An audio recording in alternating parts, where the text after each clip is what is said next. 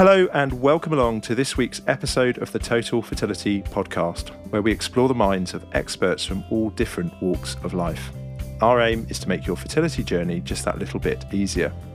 I'm Ed Coates, a consultant gynecologist, a fertility specialist, and co founder of the website totalfertility.co.uk, where we connect you to all kinds of resources that will inform you, empower you, and encourage you on your way to finding your fertility. Now, this week, I thought we should tackle a really important topic head on IVF. It's one kind of fertility treatment that many of you listening to this might have already been through, or perhaps are approaching for the very first time. And I think when you start on the path of IVF, it can seem a little daunting to some. A lot of the language and the terminology used is new, and it can be often hard to follow initially.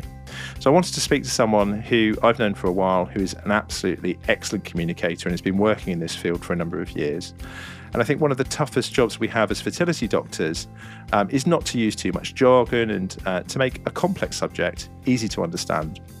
So I couldn't think of anyone better to talk to about this than Dr. Ali Richardson, who has agreed to speak to us on the topic of how does IVF work. Ali's a consultant and a reproductive medicine specialist in the Midlands, and she has spent almost 10 years taking patients through consultations about IVF, guiding them and helping them to understand what it's all about. So, Ali, welcome to the podcast. Hi, Ed. Lovely to be here. Great to have you with us. How are you doing?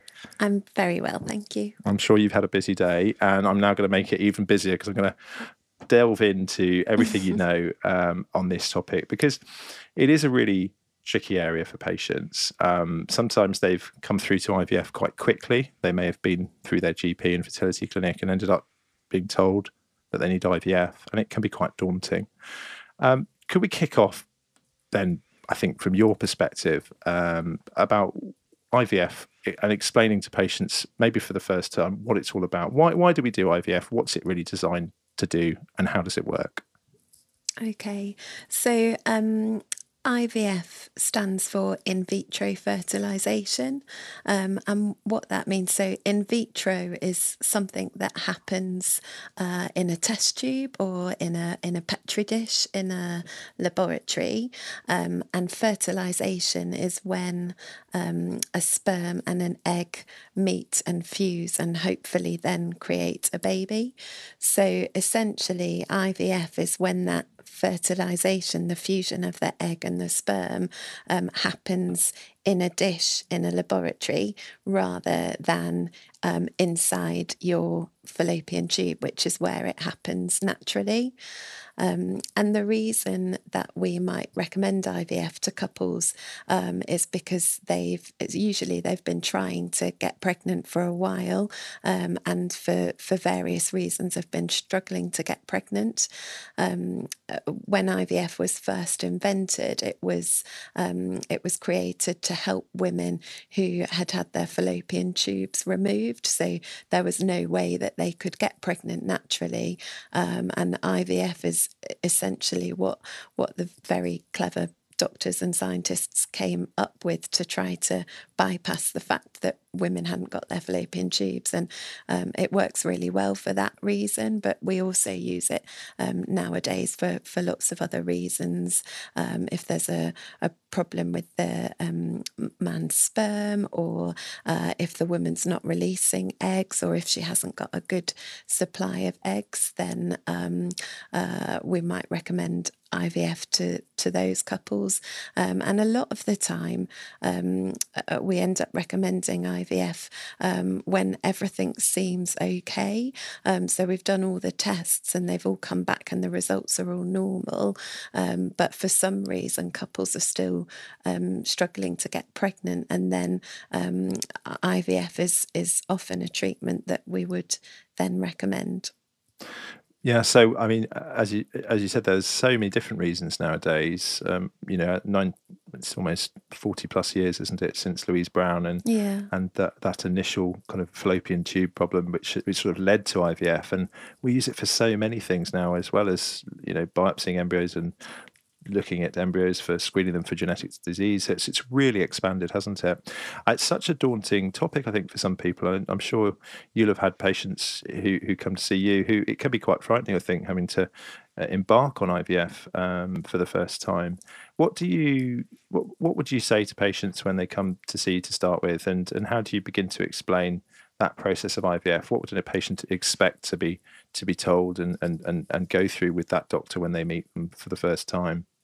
Okay, so um, it, you know it's very difficult without being able to draw pictures and things, but um, kind of I sort of say to patients, um, you know, imagine that your womb is like a jumper um, and your ovaries are where your hands would be, um, and the sleeves of the jumper are the fallopian tubes, and the body of the jumper is the, um, the, the womb cavity where a baby would grow. And if you imagine that your ovaries look like a bunch of grapes, um, and eat, and inside the grapes, so the grapes are follicles, um, and inside each follicle is an egg. Um, and each month, um, your brain sends a little hormone signal to one of those follicles, um, and that follicle will get bigger and bigger and bigger, and eventually the follicle will release an egg. And the egg gets picked up by the fallopian tube, which is the sleeve of the jumper, and the egg gets wafted along the fallopian tube. And it's actually um, in the fallopian tube, sort of midway along the fallopian tube, where fertilization would normally occur. So the sperm's been deposited um, at uh, at the kind of waistband of the, the jumper, um, and the sperm sort of swims up through the body of the jumper into the fallopian tube, and that is where fertilization would naturally happen um, in in vivo. Mm-hmm. Um, and then once the egg has been fertilized by a sperm, um, the um, resulting sort of complex um, carries along the fallopian tube and will hopefully implant in the body of the jumper or or the the womb lining. And then hopefully that will continue to grow and develop into a, a pregnancy and um, and you'll have a baby nine months later. And that's you know in an ideal world what does happen but for various reasons for some couples um, it's it, it doesn't happen um, and that is the process that we're sort of trying to mimic with IVF. Um, but rather than, so with IVF, what we're trying to do is um, collect some eggs from a woman um, and um, remove them from her. Um, and then we would fertilize the eggs uh, in the laboratory in a, in a, in a dish um, and fertilize those eggs with her partner's sperm. Um, and then we let the um, embryos grow for a few days. and then we transfer the embryo uh, back into her womb so that the embryo will hopefully then implant and grow into a pregnancy. So you paint a really nice picture that's clear to understand there of of course of what natural conception is and of course I guess something can go wrong at any point whether it's the tubes at the ovary level in the womb and this is where IVF becomes a treatment which can help many people for different reasons. Um, and there are lots of different stages to that. When a patient um, has possibly been through lots of investigations and has been told that they now need to move forwards to IVF, um, which can be at different stages and at different speeds for lots of different reasons and for different people.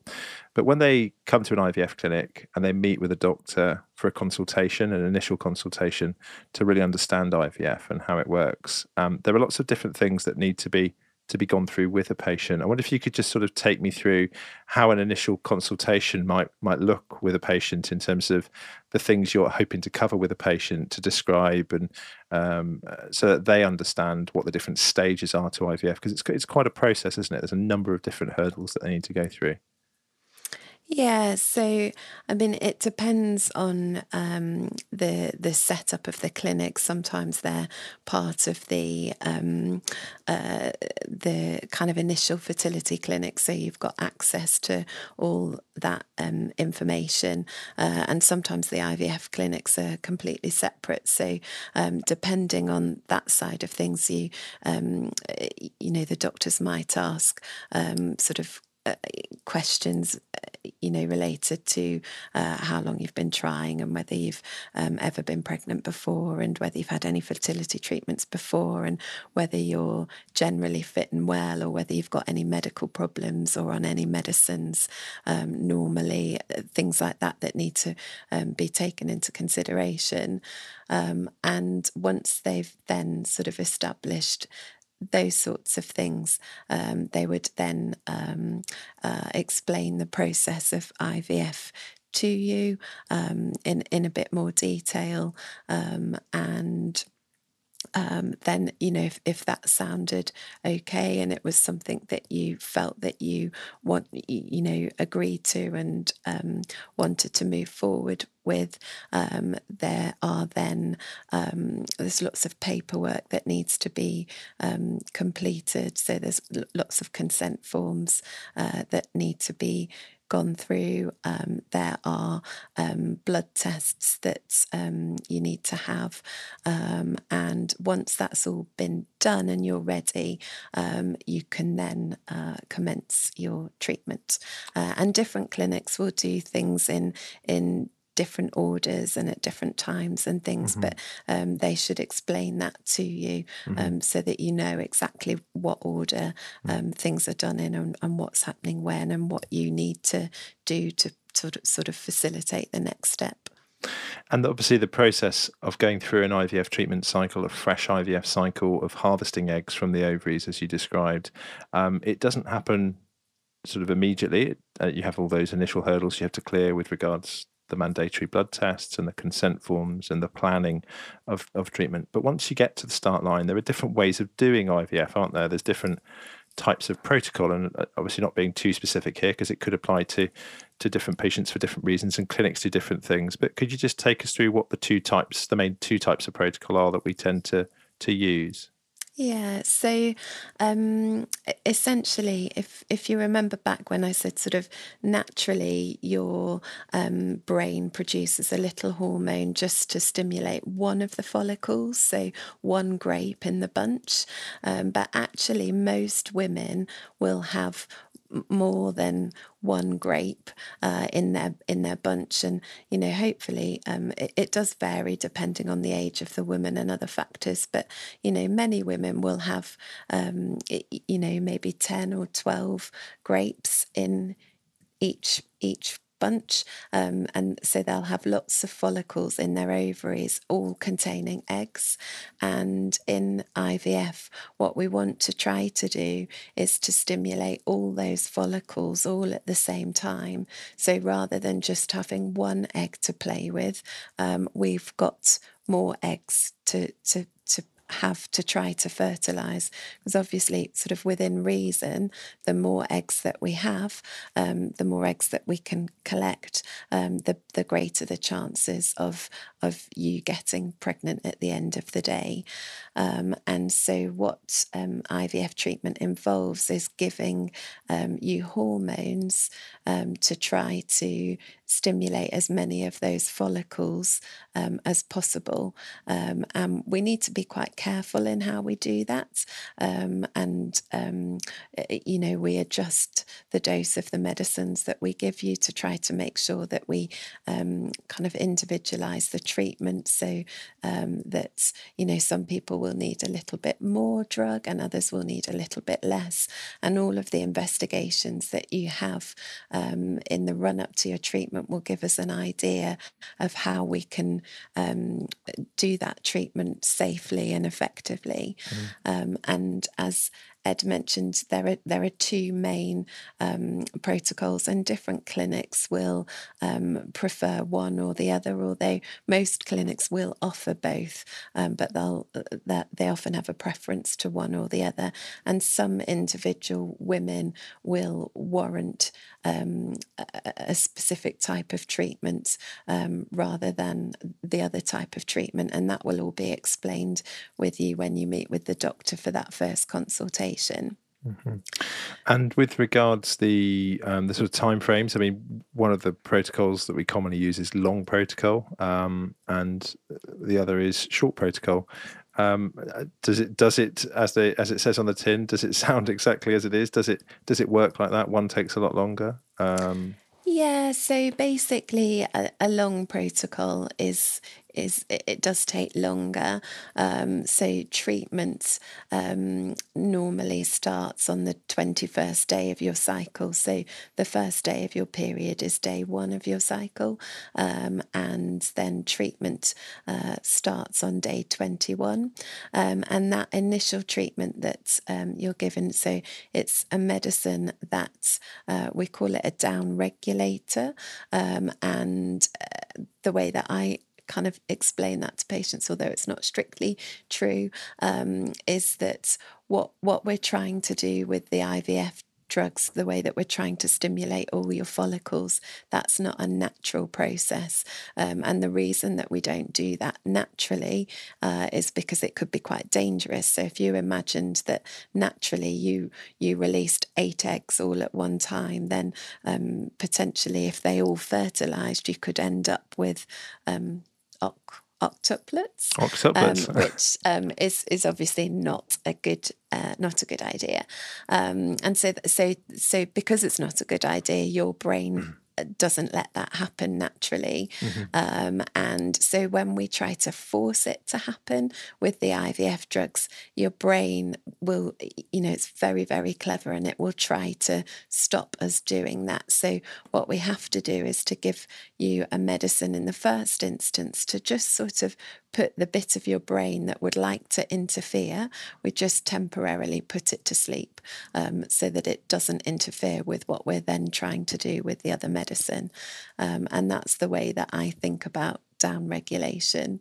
Um, that's a lovely way to describe it. Actually, I've I've, I've never heard it described like that, but I that I knew that's that's why I wanted to speak to you because I knew you'd have some really great and ways to describe what those medications are there to do. So so in that long protocol, you're sort of switching off a certain area of the brain that, that's telling the ovaries to yeah and i think it's important to add it is just a temporary switch off yeah. um, and it it's just the part of the brain that controls the ovary. The mm-hmm. rest of your brain is completely unaffected. And not asleep. you will you will function normally. It's just your ovaries will will not listen to your brain. They will listen to the drugs that we are giving you and that's that's obviously down regulation, in, in, in, which is the first step of, of long protocols. And um, ultrasound scans is an important part of IVF, isn't it? Um, and I know you've done a lot of research around ultrasound and, and, and early pregnancy. Um, this is sort of an expert area for you. But do you could you? I mean, what can a patient expect in terms of sticking with the long protocol? I suppose. What what sort of numbers of appointments and how does that work? Going forward? Yeah, so again, uh, different clinics will do things um, slightly differently. Um, so um, most clinics that I've worked in um, uh, that use the long protocol um, will uh, ask the women to come in.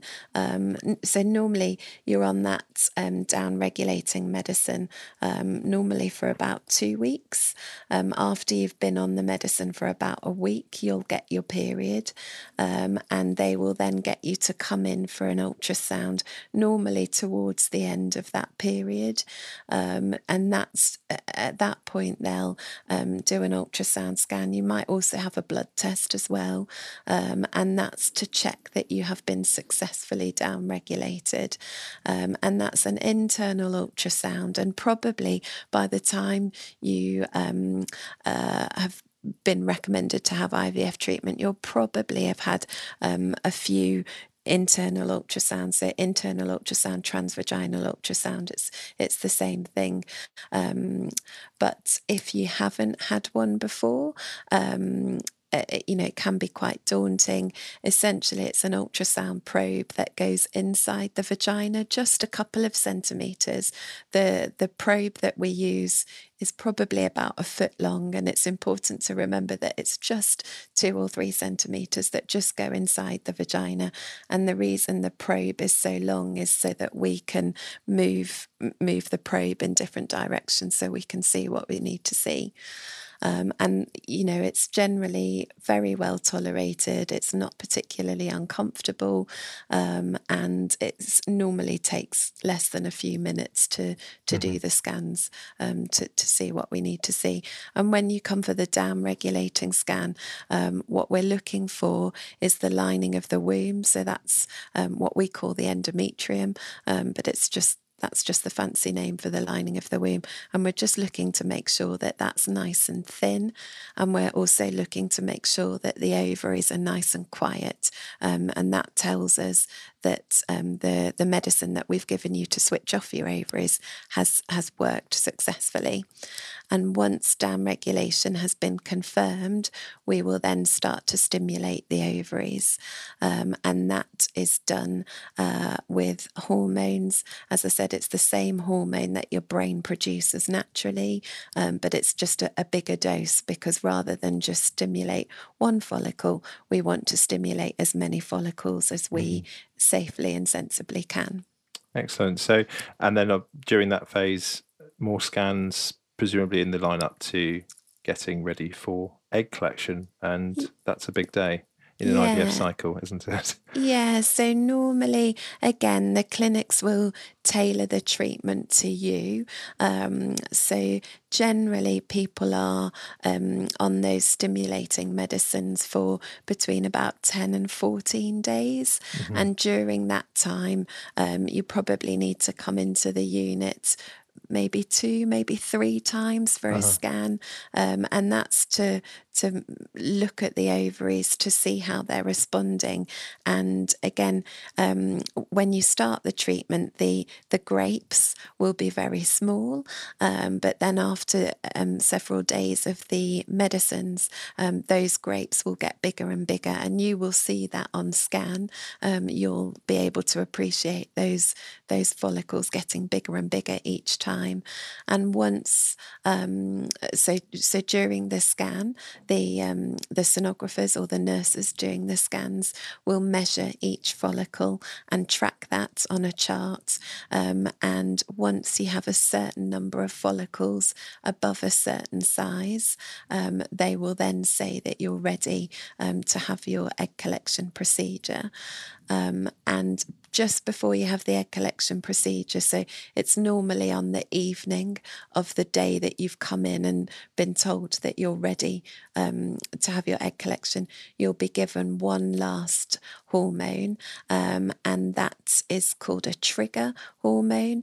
Um, and uh, the way that I think about that is it's it's sort of like a wake up call to the eggs. So it's giving the eggs in those follicles a bit of a warning that something's about about to happen and they need to get ready for it. Um, mm. And the egg collection procedure is normally scheduled anywhere between sort of 34 and 37 hours later. Um, and at this point, it's probably worth mentioning that timing is critical. Yeah. Um, so when you're contacted by the IVF unit, you will be given a time to have your trigger injection and a time that they want you to come in for your egg collection. And it's really important that you stick to those times um, because it does it does make a difference. So, can you just um, touch as well a little bit on short protocols then and how they differ from the long protocol, which you've described so beautifully?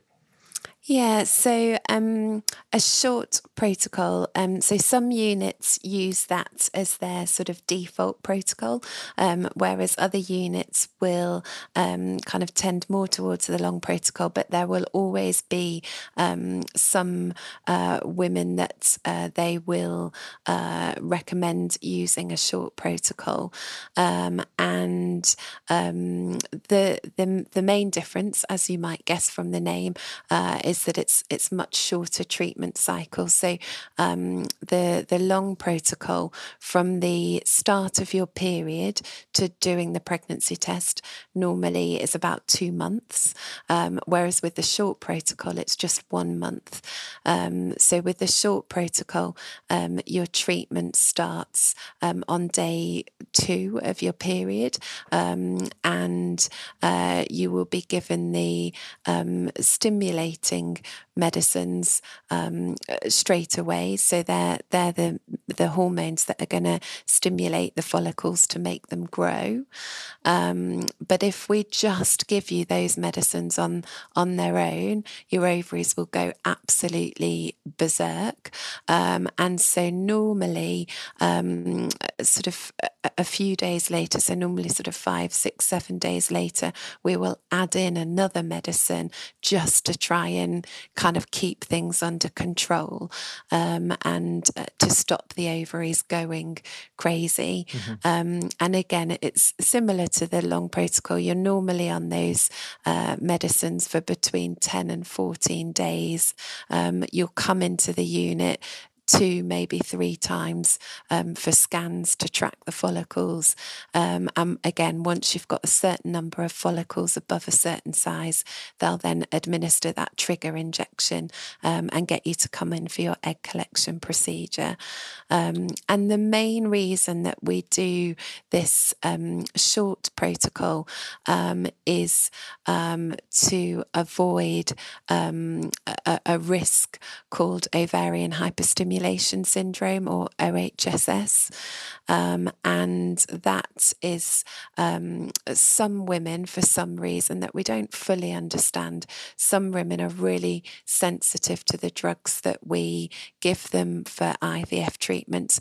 Um, and the medicines make your blood vessels very leaky um, and fluid will leak out of those blood vessels, um, and that fluid can collect um, in normally in your in your pelvis. So um, uh, when you come for your scan, um, the the person doing the scan might um, see some fluid there that that shouldn't be there, um, and um, very very occasionally the the fluid can accumulate in other places. So um, it can accumulate around the bases of the lungs and around the heart, um, and that can obviously be quite dangerous. and the other thing that happens as the fluid is leaking out of the blood vessels the um, blood gets very thick and gloopy, um, and gloopy blood tends to clot, um, and you can get blood clots in your legs going off to your lungs. So o- OHSS it it um, can occur at any point, um, but there are some women that are at particularly increased risk. And if we've identified you as being at increased risk, we would then recommend that you have the short protocol rather than the long protocol because women are much less likely to have um, or to develop OHSS with the short protocol.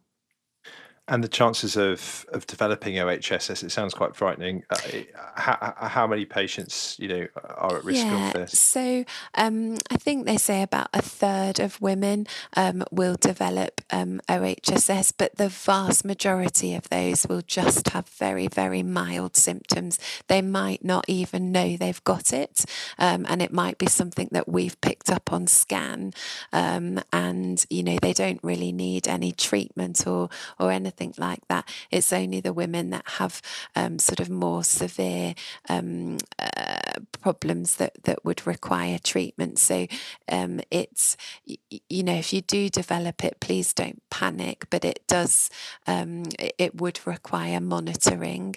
Um, and um, sort of in a, a worst case scenario, we might recommend that we don't do an embryo transfer um, on day five, like we would normally, um, what we would usually recommend that we do is freeze all the embryos wait for things to settle down um, and wait for the OHSS to resolve. Um, and once that has happened, um, we would then get you to come back um, for the embryo transfer procedure um, w- when it's much safer to do so. Um, and although that can be frustrating, it is the, the safer thing to do. And as I said, you know, what we want to do is for women to uh, get pregnant safely um, and have healthy pregnancies and healthy babies. And that's one one thing that might be necessary to ensure that it doesn't happen very often, um, but it is something that you should be aware of.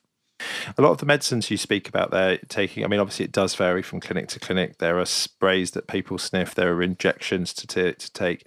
Um, but a lot of those medications are given by the patient themselves, which can yeah, be daunting. Yeah. So, um, um, what sort of side effects as well? Could you just take us a bit about the medication and, and what sort of the common things to maybe be, be thinking about with medication? Yeah, so for the down regulating medicines, um, they can either be in a, um, uh, a, a, something that you inhale, that you sniff, um, or an injection. Um, they are technically both as um, effective as each other, um, and it is personal preference as to what you would prefer, as to which one you choose. I normally sort of say to people that the the the the ones that you sniff um, are fine. But if you're someone that, you know, has allergies and hay fever and things like that, or you've got a little cold at the time of treatment, it's probably best to avoid the, the, the sniffing ones. Or if you're the type of person that sneezes um, easily, you, you might want to avoid those ones. Yeah. Um, uh, but, but they're, they're both fine. The other option is an injection.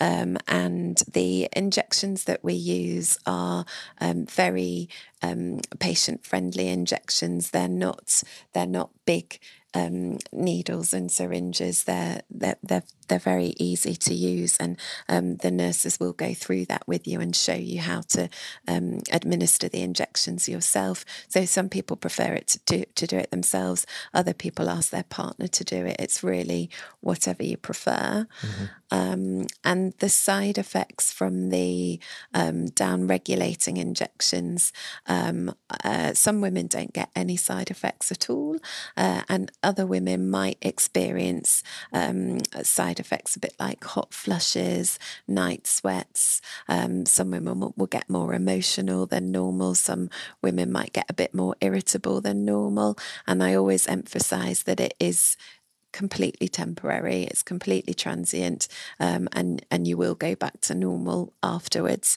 Um, and I normally just warn male partners to be a little bit more understanding of their female partners when they're. Um, uh, going through these injections because um, the side effects can be quite quite overwhelming. Mm-hmm. Um, and the whole process is overwhelming anyway, but then you add hormones into the mix and um, it, you know, it obviously is a lot to, to deal with.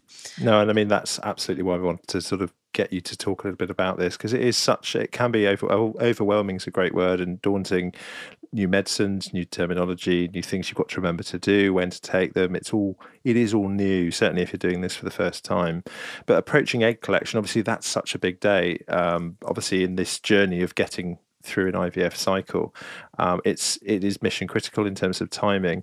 Um, could you take us through a little bit of what to expect on egg collection day? Yeah, so um, most units will do the egg collection um, under some sort of sedation. Um, it, it, does vary and, and they will go through that with you, um, but most units that I've worked in do do it under sedation. Um, so they normally get you um, to come in um, at some point in the morning. It's no, you know normally sort of 7.30, 8 o'clock in the morning. They normally advise you not to have had anything to eat or drink after midnight. So so you come into the unit, you'll meet everybody that's going to be involved in the procedure. So um, you'll meet the anaesthetist who's going to sedate you, you'll meet the doctor who's going to collect your eggs, um, and you'll you'll meet the, the nurse that's going to look after you, you know, after the procedure and things like that. Um, the um, doctor will um, uh, go through the consent form with you, so they'll go through the risks of the procedure again if they've not already done that. Um, and the egg collection procedure is quite straightforward and it is something that we do many times a day. But as with any procedure, it does have some risks associated with it. Um, the way that we collect the eggs is a bit like having um, uh, one of the internal ultrasound scans that we talked about before. Um, but this time there is a, a needle attached to the ultrasound probe, and that's why you need to be sedated. Um, and so we put the ultrasound probe into the vagina, and then we will put the needle through the wall of the vagina. And because the ovaries are so swollen because of all the medicines that you've been having, um, the ovaries are normally just on the other side of the vaginal wall. So we put the needle into every single follicle in each ovary. We suck out all the fluid that that follicle contains, and then we give that fluid straight away to the embryologists that are sitting in the laboratory next door, and they look at the um, fluid straight away under the microscope and they count and collect the eggs for us. So um, the the whole procedure normally takes less than twenty minutes. Um, as soon as you wake up, we'll be able to tell you how many eggs we've collected, um, and normally, um, you know, within an hour or two, um, you're normally feeling up to to going home, mm-hmm. you know, from the clinic. Mm-hmm. And we, sorry, interrupt. D- different clinics obviously do things in different orders. Uh, obviously, this is a very general chat about IVF, but male sperm production is is also mission critical on, on the day of um, day of egg collection, unless it's been frozen or always being surgically recovered. Yeah, so normally um, uh, the male partner will produce his sample um, normally on site, uh, normally at roughly the same time that the woman's having her egg collected. Um, that can be quite a daunting thing for, for a lot of men, um, and obviously it is essential that we have a sperm sample um, to use on the day. So uh, most clinics will offer um, a service of whereby if if you or your partner think that that is going to be a problem or there's the potential for it to be a problem, um, then they'll offer you the option of being able to freeze um, a sample or maybe two samples in advance, um, so that if there are any problems on the day, they've got that frozen sperm to use as a backup. So that is always an option. It's not always something that is mentioned. So um, if you feel that you or your partner might benefit from it, then it is worth asking. Mm-hmm. Um, and the other instances where we might recommend freezing sperm um, in advance are um, if the quality of the sperm isn't isn't brilliant. Um, we might want to um, freeze one or two or three samples in advance, again, just to make sure that we've got enough good quality sperm available on the day to do what we need to do. Mm-hmm. Now, and, and obviously, patients we do get bamboozled with success rates and um, and and when we talk about IVF, that seems to be something that people focus on.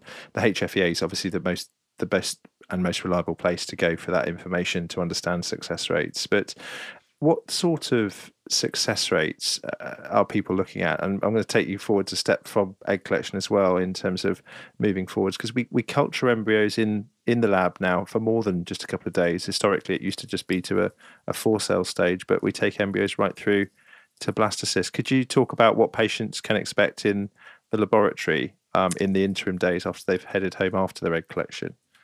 Yeah, so um, uh, sort of once we've collected the eggs and once we've got the sperm, um, that's that's kind of where the the clever stuff really happens.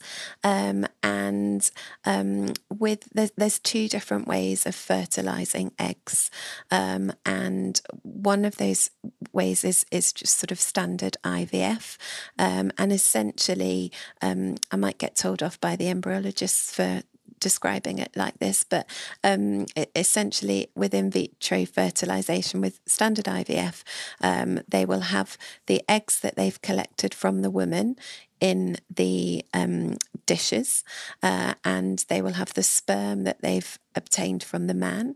Um, and essentially, they, they do prepare the sperm a little bit, but essentially, all they do is pour the sperm over the eggs um, and they let the sperm fertilize the eggs themselves.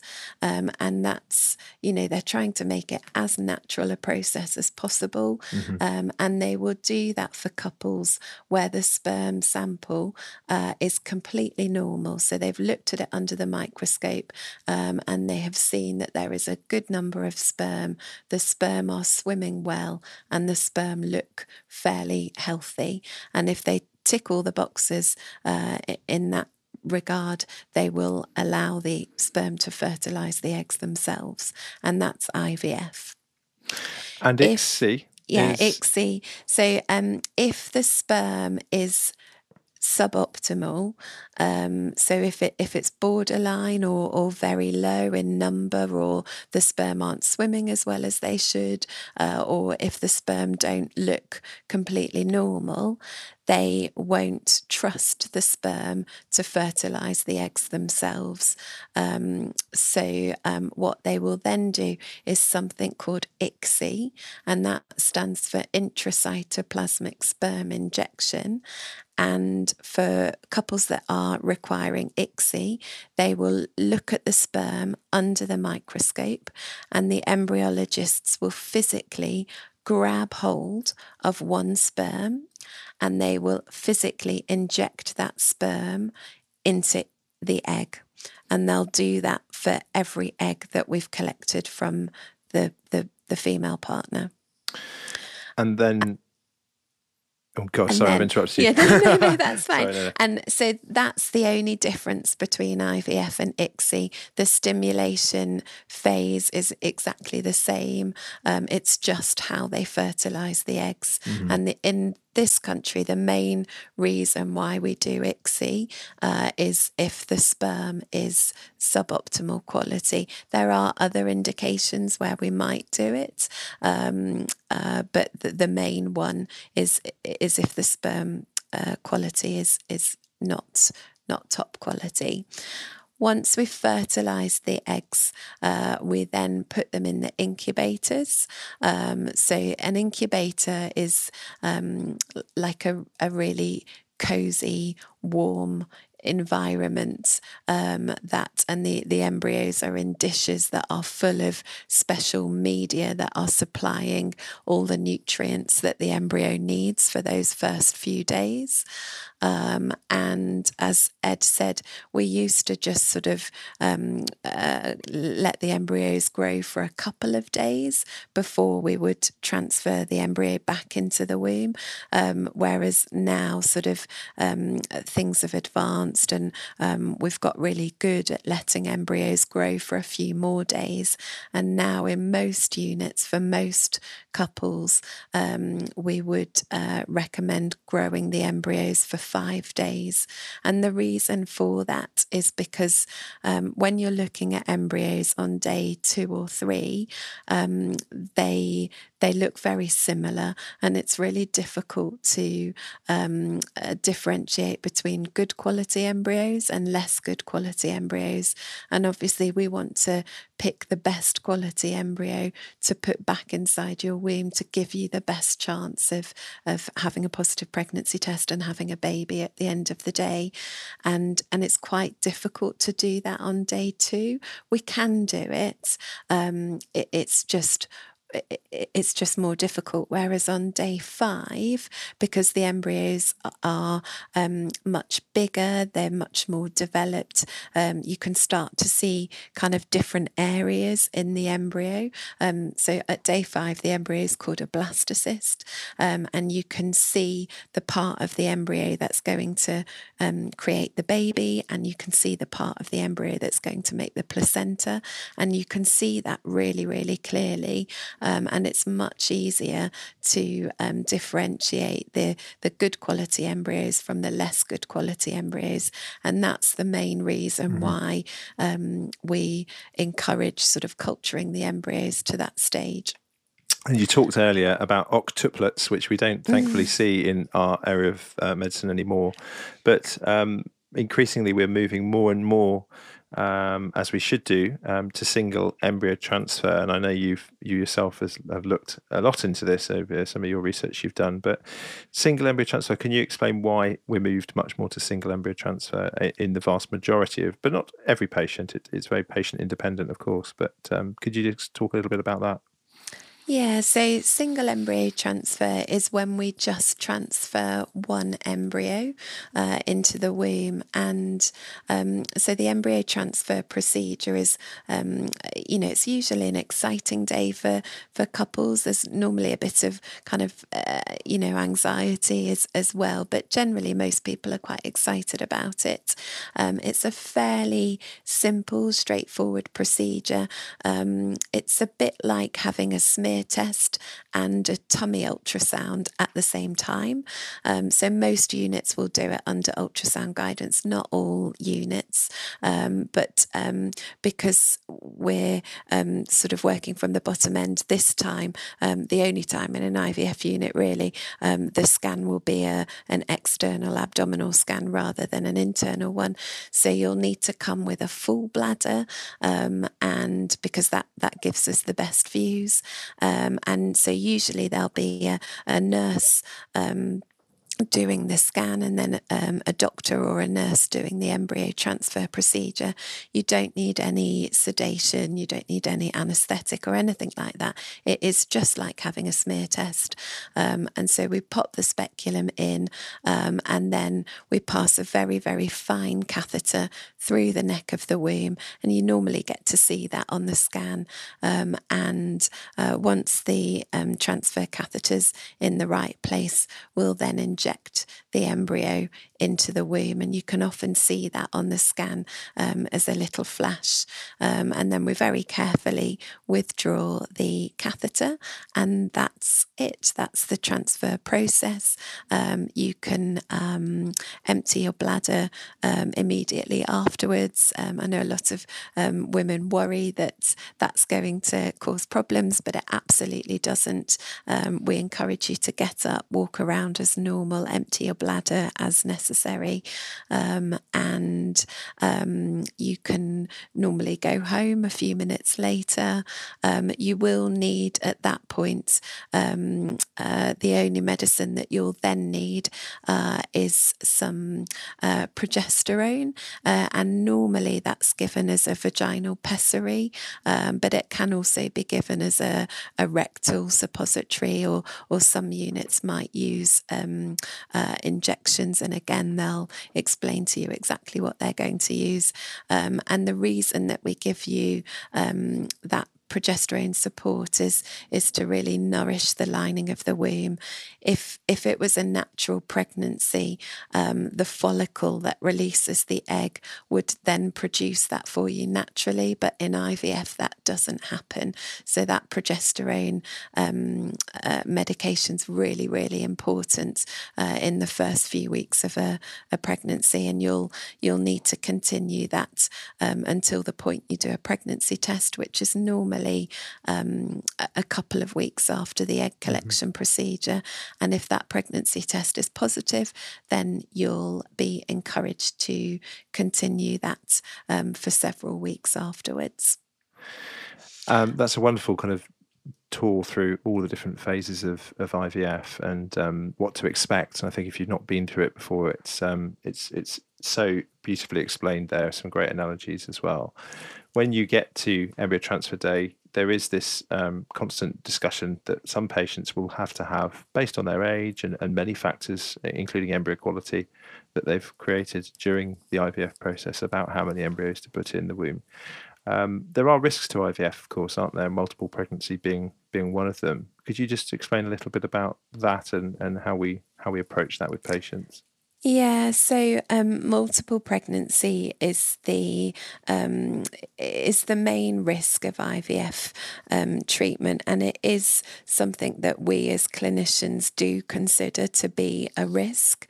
Um, uh, patients often don't feel the same way about that, um, but with um, uh, you know compared to a single baby, twins are more likely to um, miscarry, you're more likely to deliver prematurely, um, you're more likely to have problems during the pregnancy and during the delivery if there are two babies. And for that reason, we do try to avoid that if possible. Um, now, that's not to say that every woman that has a twin pregnancy will experience those risks. Of course, many women um, will have a twin pregnancy and and are fine, um, but the the chances of there being problems are greater, and we have to think about that um, when we're doing IVF, and we um, we feel that it's right to try to avoid those risks if possible. It obviously is a balancing act because we also want you to get pregnant, um, but there is lots and lots and lots of evidence now um, that shows. I, I think a lot of people feel that if we put two embryos back, the um, the success rates are going to double, and that is absolutely not true. Um, if we put two embryos back, the chance of you having a positive pregnancy test is very, very marginally increased okay mm-hmm. and but the the risk of having a twin pregnancy is massively increased mm-hmm. so we're um we're trying to avoid the massive increase in risk for for a small improved benefits um, and so, for the vast majority of women, that's why we will recommend only putting one embryo back. If you've got other embryos that are good quality embryos, we would recommend you have those embryos frozen um, because actually the the cumulative pregnancy rates are much better if you have one transferred at a time rather than having more than one transferred each time. Mm-hmm. There are certain situations whereby we might kind of think that the um, the, the benefits outweigh the risks. So, um, as you mentioned, Ed, sometimes in older women we might suggest putting two embryos back, and that's because older women have lower success rates associated with treatment with IVF, and we try to improve that by um, by putting two embryos back. Um, another instance where um, we might suggest putting two embryos back uh, is uh, if the embryo quality is is not top quality, uh, and other instances where we might um, suggest putting two embryos back, or if if people have had several cycles of IVF treatment previously and they've not got pregnant, and that they're the main instances where we might sorry, I've lost my microphone. They're the main instances where we might suggest putting two embryos mm-hmm. back. Um, but it is it's very much a balancing thing, and I think what it's really important um, for couples to um, remember is that we want your treatment to be successful almost as much as you do. But what we really want is for your treatment to be safe. Um, and we want you to have a safe pregnancy and we want you to deliver healthy babies. Mm-hmm. That's absolutely great advice. And I think the trend in fertility you know over the years has been more towards single embryo transfer certainly uh, over the last 15 years and we're definitely seeing with that the multiple pregnancy rates reducing, and that's fantastic because it means there's many more safer pregnancies happening.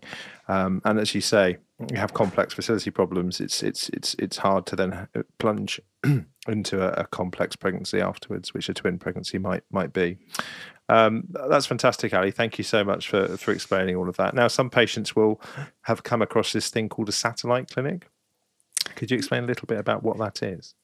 Yeah, so um, satellite clinics are um, IVF units where you um, go to have your initial consultation, and um, the the doctors and nurses will go through the same process all the same paperwork and um, do all the blood tests and things.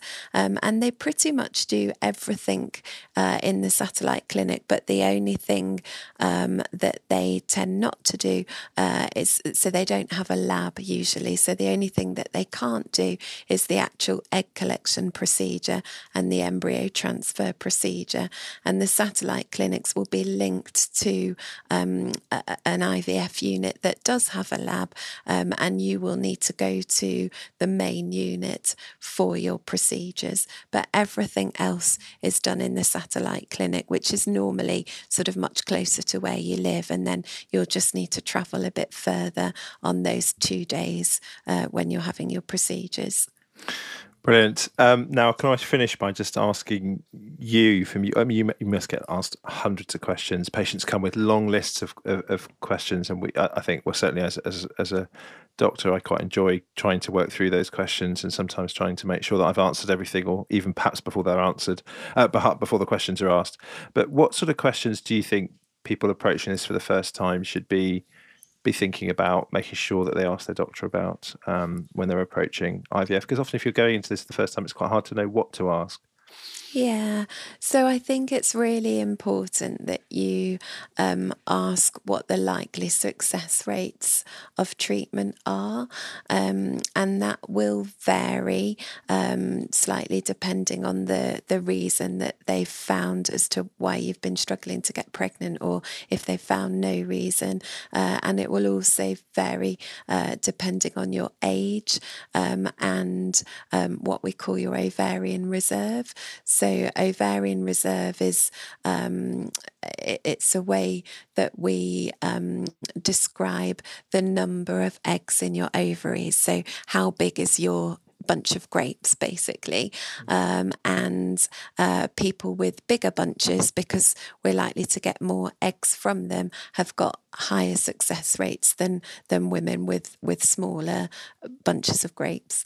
Um, and um, so I would, um, uh, you know, I think it's really important in terms of managing your expectations um, to know uh, what they think that your chances of successful treatment are. And I, I think it's really important that um, people view IVF treatment not as a single treatment, but as a course of treatments. And obviously, we're going to try to do everything that we can to make it successful for you first time round. But even in in the best case scenario, in the best clinics in the country, um, the live birth rates are between sort of thirty and thirty five percent.